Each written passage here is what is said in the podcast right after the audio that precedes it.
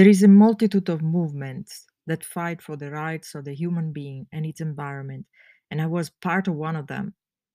During this time, as an activist, I understood that if I didn't change myself first, I couldn't expect that the world around me would. We usually advocate for the right to exist as a body and as a mind, but we rarely acknowledge the right to the soul. And if we don't make space for the soul, how can we even only imagine to improve as human beings in our totality? We are not only made of flesh, bones, and chemical reactions, aren't we?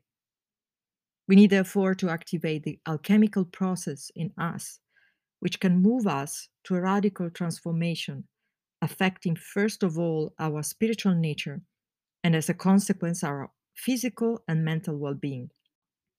We need to advocate for the existence and the manifestation of our soul, cross the boundaries of our survival instinct, made exclusively for nourishing the body and the mind, and reach the dimension of us, human beings, that wants to expand limitless and represent the very source of our life.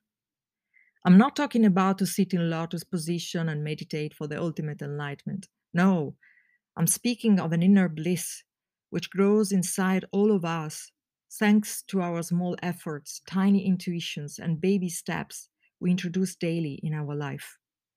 We can do this by better managing our life in tunes with this planet Earth and the universe.